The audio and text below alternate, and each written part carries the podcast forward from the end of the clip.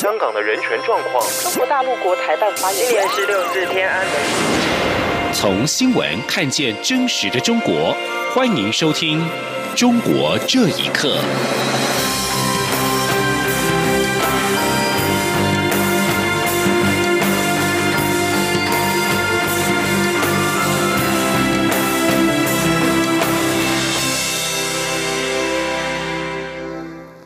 听众朋友们，晚安，欢迎收听《中国这一刻》，我是李自立。针对捷克政府可能将四名台湾籍诈骗犯嫌引渡到中国，我外交部今天下午回应指出，涉案国人已委请律师向捷克相关机关提出后续救济，全案程序尚在进行中。外交部跟驻捷克代表处将会持续的关注跟掌握最新的进展。外交部今天稍早在回应媒体询问时，也表示，驻捷克代表处正在跟捷克的相关单位保持密切联系，除了确保我国人权益之外，也在努力争取将这些国人遣返回台。记者王兆坤的报道。捷克媒体报道指，该国警方去年逮捕八名台籍诈骗犯嫌，中国政府要求引渡。布拉格高等法院日前决定采信中方公平审判和不判死刑保证，裁定将其中四名犯嫌遣送至中国。外交部表示，我驻捷克代表处都有掌握情况，与过去发生过的案例一样，政府都会全力确保我国人权益。外交部发言人李宪章说：“那也都跟捷克相关单位在密切联系啊，确认，希望我们能够争取这些国人回到台湾来啊。”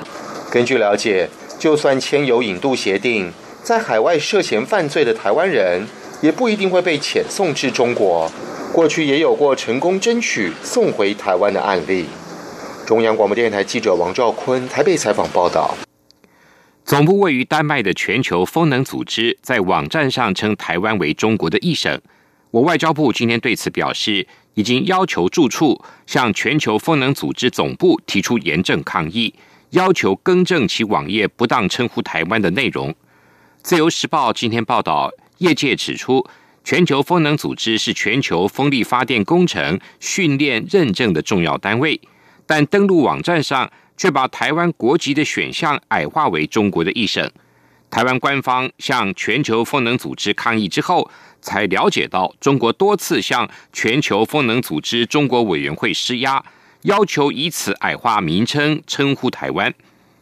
外交部表示，未来将会持续的跟台湾风能训练公司、经济部能源局跟参与台湾离岸风电产业的相关公司保持密切联系。要求全球风能组织切勿对台湾受训学员采歧视作为，并更正其网页不当称台的内容。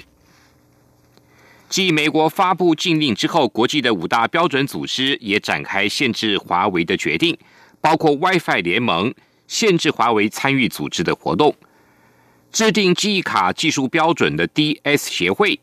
也把华为剔除名单等。学者认为，这是美国以外的行业组织针对华为的制裁行动，这说明了这些组织早已经对华为存有不满。请听以下报道。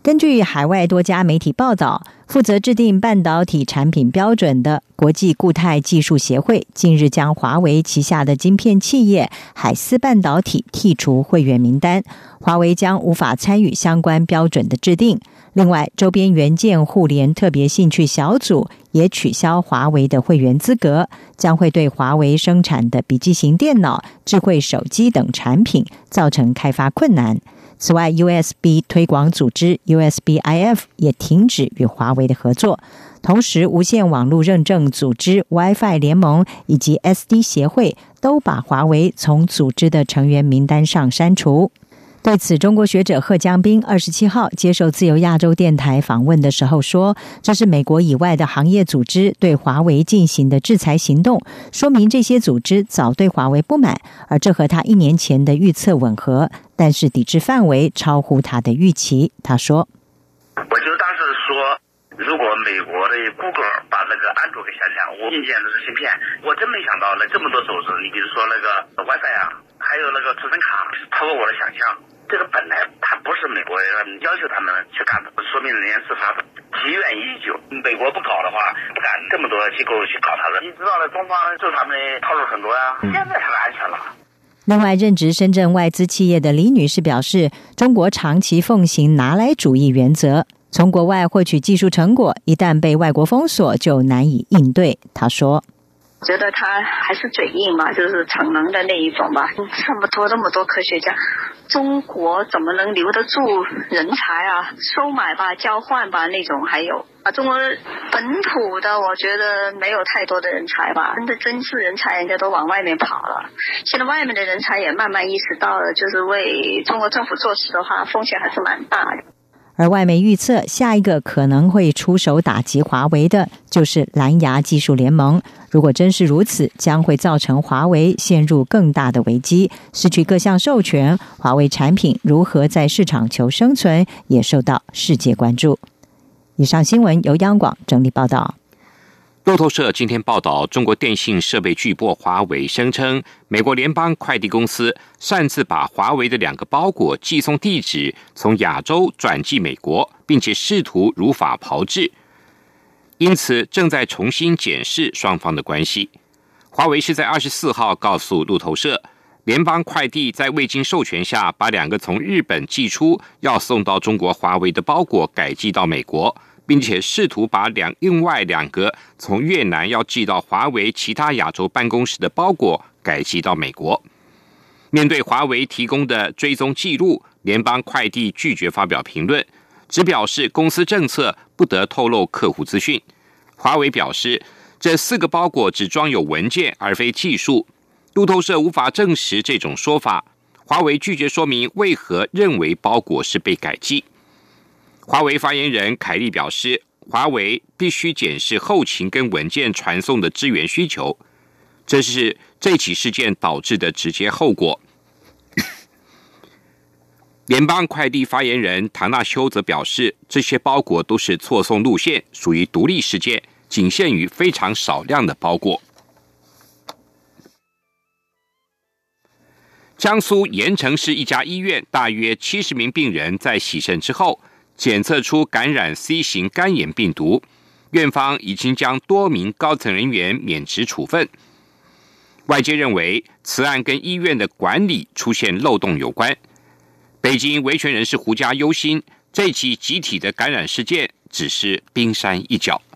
请听以下报道：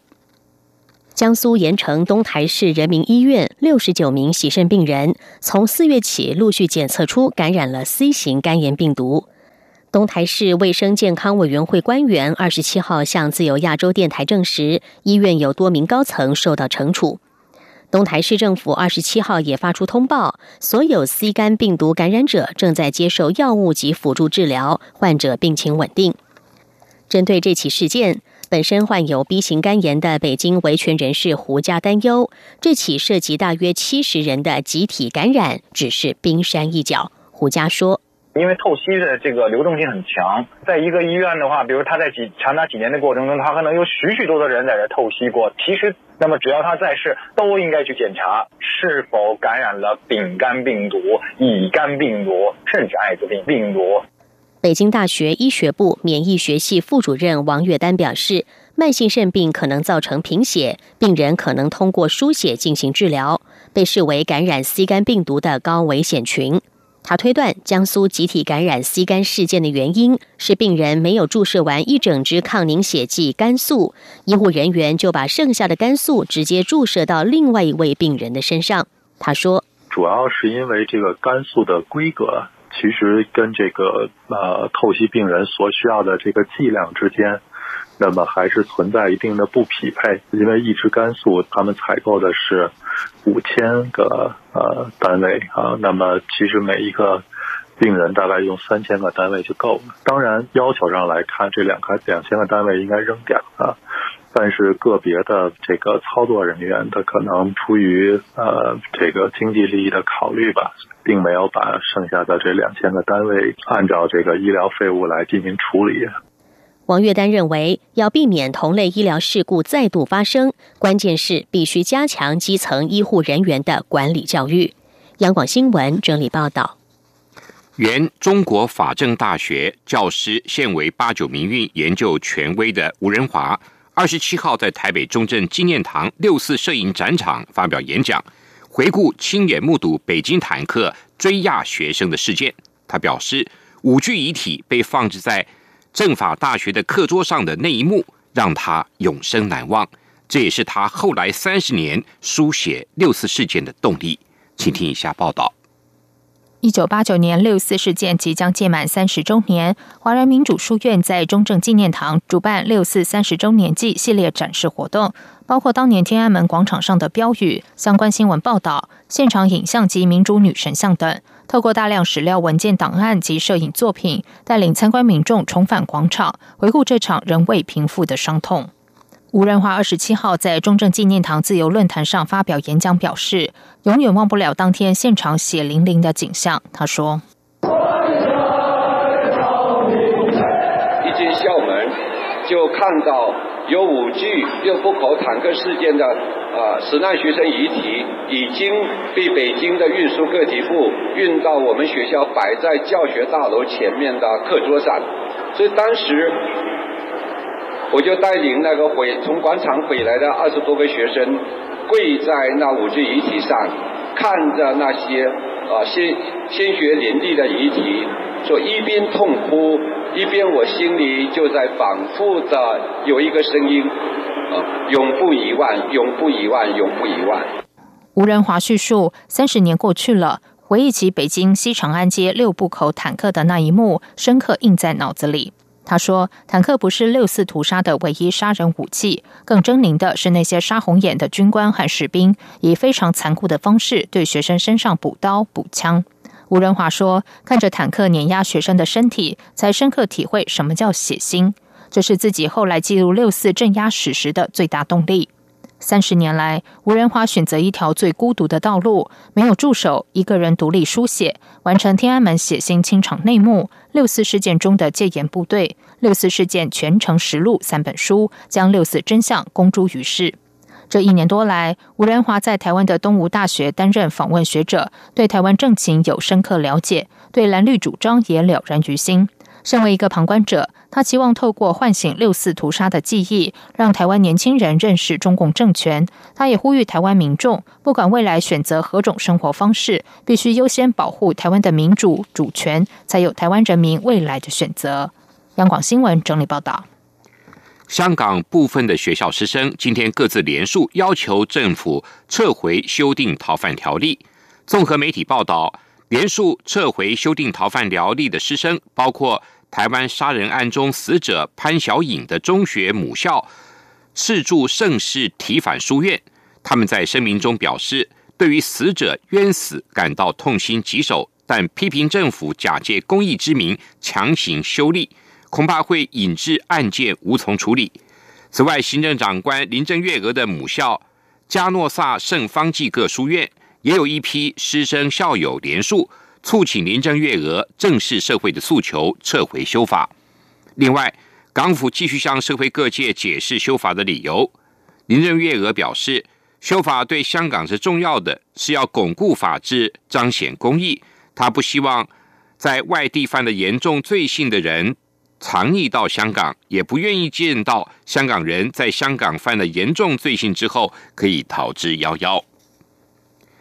香港商业电台今天引述德国驻港总领事馆指出，在德国政府给予港人黄台仰跟李东生难民庇护仪式上，德国外交部没有参与相关决策，并强调德国对港的政策未变。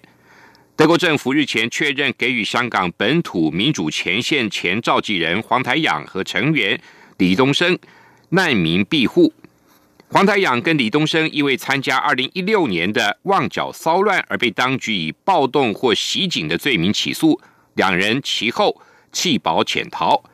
香港行政长官林郑月娥日前就此约见德国驻港代理总领事，对德国向黄李两人批出了难民的庇护表达强烈的反对跟深切遗憾。商业电台引述总领事馆方面的话指出，德国政府重视跟香港一直以来相当良好的双边关系，也重申对香港的政策没有改变。以上，中国这一刻，谢谢您的收。